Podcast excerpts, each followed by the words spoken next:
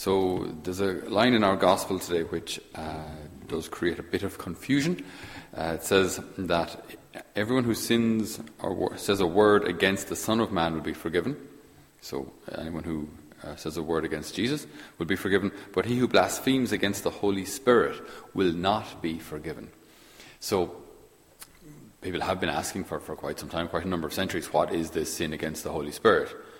Uh, why are there certain sins that God will forgive, even blasphemy against Jesus, but blasphemy against the Holy Spirit will not be forgiven? So, I mean, if there are certain sins that God won't forgive, that's a fairly serious point to be making. It's a fairly serious thing to say because if, again, if I die and there are certain sins on my soul that God will not forgive, uh, what are my chances of getting into heaven? What are those sins? And if we don't know what they are, how can we avoid them? So are there these like minefields or, or landmines kind of planted in our spiritual journey that we can be blowing limbs off without realizing because we're sinning against the Holy Spirit? What is the sin against the Holy Spirit? If we don't know what it is, we can't avoid it. So what is it? Uh, so what is the sin that can't be forgiven? Okay, so very clearly our, our faith teaches that any sin that is repented of can be forgiven. Anything. Anything even like there are certain sins like that. You know, if, a, if a, even if a priest like desecrates the Holy Eucharist, I mean, it's an excom- would be excommunicated. But excommunication, the, the idea of excommunication wasn't to kick you out of the church and then best of luck to you. The idea was that, that it would be uh, that there would be an, uh, a punitive, so a punishment element to it, a punitive element, but also that it would be a, a wake up call to the person to actually repent. So once you've been excommunicated, you can be re communicated. You can. Now, uh, in the case of uh, sacrilege or breaking of the confessional seal, those kind of things, then I have to go to much higher powers. I have to go to the, the, the to, to, the Vatican basically to, to, be reinstated. But it, it can be done, is the point. So even you know, terrible sins like, like, like that, uh, even those can be forgiven. So what on earth is the sin against the Holy Spirit? What is it that, that blocks uh, the mercy of God? Why would the Lord say, I'll forgive this, this, this, and this, but I will not forgive this sin here, or that, or this particular sin against the Holy Spirit? What is it? Okay. So, two points, which should be relatively simple, hopefully, if I can manage this. So, the Father loves the Son infinitely and eternally, and the Son loves the Father infinitely and eternally, and the Holy Spirit proceeds from the Father and the Son. So, the Holy Spirit is like love personified, the love of God, the love of the Father and the Son pers- made into a person, the love of God personified. So, so like the Holy Spirit, I mean, it's, it's, I know it's a symbol, but it's only a symbol. The Holy Spirit is not a bird. Right? The Holy Spirit is not a dove. The dove is a symbol of the Holy Spirit, no more than New York is a big apple. It is not a big apple. A big apple represents New York. So the symbol is not the thing it represents. Okay, that's clear? You see a spire, you think, oh, that's Dublin. No, it's not. It's a symbol of Dublin. It is not Dublin. So the bird isn't the Holy Spirit. I get this all the time when we do confirmation retreats.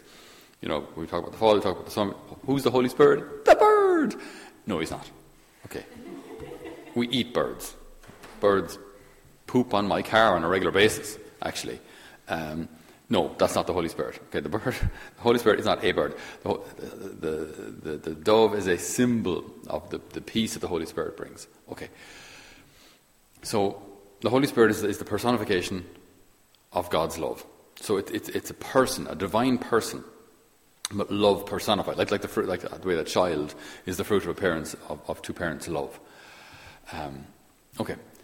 Now, God's greatest attribute, God who is love, his greatest attribute is his mercy. So, his greatest attribute is his mercy. So, the greatest attribute of his love is that it is merciful. It is a merciful love. So, what, what is a sin against the Holy Spirit? A sin against the Holy Spirit is the sin against the merciful love of God. How do we do that? By saying we don't want it. So if I say, I don't want confession, Lord, I don't want your mercy, this then is the unforgivable sin. Why? Because it's not from God's perspective, I won't forgive you. It's from your perspective, I don't want to be forgiven. So God offers you his mercy and you say, no. And that's why it's unforgivable because well, that's why it's that's why it's so serious. Because I'm offering you like the keys to the kingdom. I'm, I'm offering you the, the, the, the, pass to get into heaven. I'm offering you redemption. I'm offering you freedom. And you say no. Now, what on earth is God supposed to do about that? Uh, wait.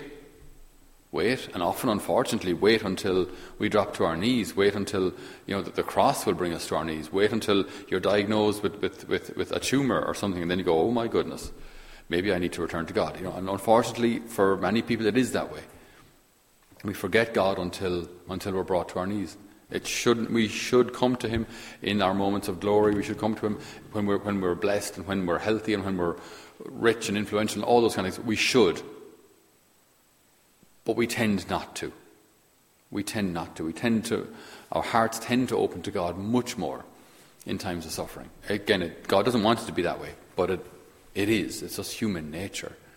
When we're blessed with all sorts of ability and, and, and wealth and, and success, we tend to forget the giver of the gifts. It's just look at yourself. I mean, look at your own life. I mean, more than likely, the, the moments of greatest spiritual growth were the moments of the heaviest crosses.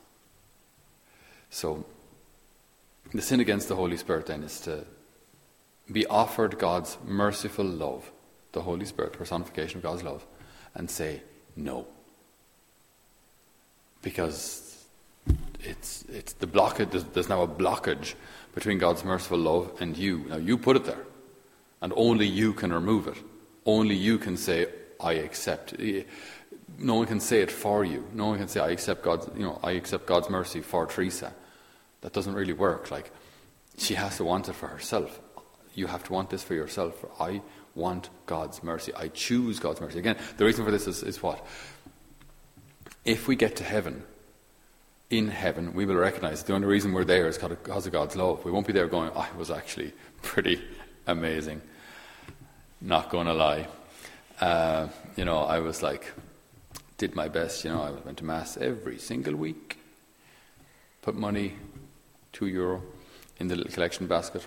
I saved a kitten twice. Mm-hmm. And once there was a little puppy running across the road and I actually braked. I'm a good person. I deserve my place here in heaven. That's not how we will talk. In heaven, we will be so full of gratitude, of recognition. The only reason I'm here is because of the Lord's, Lord's mercy. So if I'm a, a, terrible sinner, I will, I'll still remember, I think, as far as I can surmise, uh, this isn't only my thought now, but I think we can still remember our previous, our, our lives here on earth because we are the same person.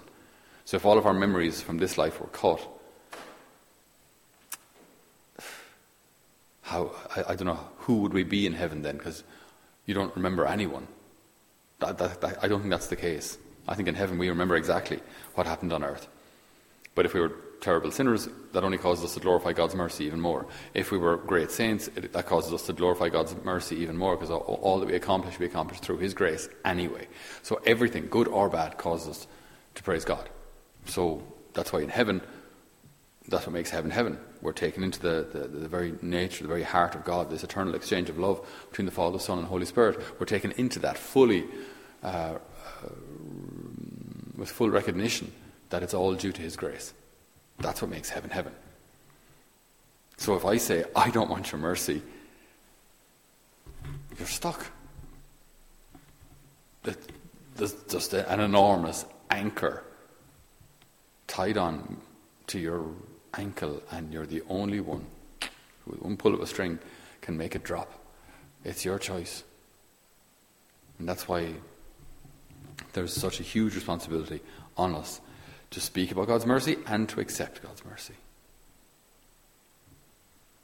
They say that guilt, guilt is when I know I've done wrong. You know, I feel guilty. I've done something wrong. And children do this all the time. You know, they put their hand into the sweet jar when they're not supposed to, and you can just see their faces like, you can tell. You can tell, like, you can completely tell they've stolen something. Like, so you'd just be standing there like a dog, right? My dog, if he eats food he's not supposed to, the head will go down and he'll sometimes reverse slowly as he, with the stolen food in his mouth. Like, I mean, that's guilt, right? When you've done something wrong and you know you've done something wrong. Okay? Uh, Shame, shame is when you've done something wrong and everyone else knows that you've done something wrong. So guilt is, is, is, is like interior uh, recognition of, of your own sinfulness. But shame is when everyone else knows what you've done. And it's that, that feeling of being judged, looked at, that feeling of kind of public failure. And the Lord's mercy wants to cut through both the guilt and the shame. He wants to forgive us, to heal us, to raise us up, and to prepare us for heaven. That's what's being offered to us. And that's why this blasphemy against the Holy Spirit is so serious, because it's impossible to get into heaven without God's mercy in the story. So today we ask the Lord for an ever greater gratitude for His mercy, which we live by every single day. If ever you get a chance, maybe you're a busy person, but if ever you get a chance to kind of stand still and look at creation or a nice hill or a nice sunset or even just a tree. I'm not going off the rails now, tree hugging or anything, but if you ever just have a chance just to breathe, just look around you for a second, as I don't do often enough around here. Uh, there's a place in our heart, there's a prayer in our heart that needs to be expressed. Lord, Thank you for your mercy. Everything that I have, everything that you've given me, is a gift of your mercy. And I thank you. Amen.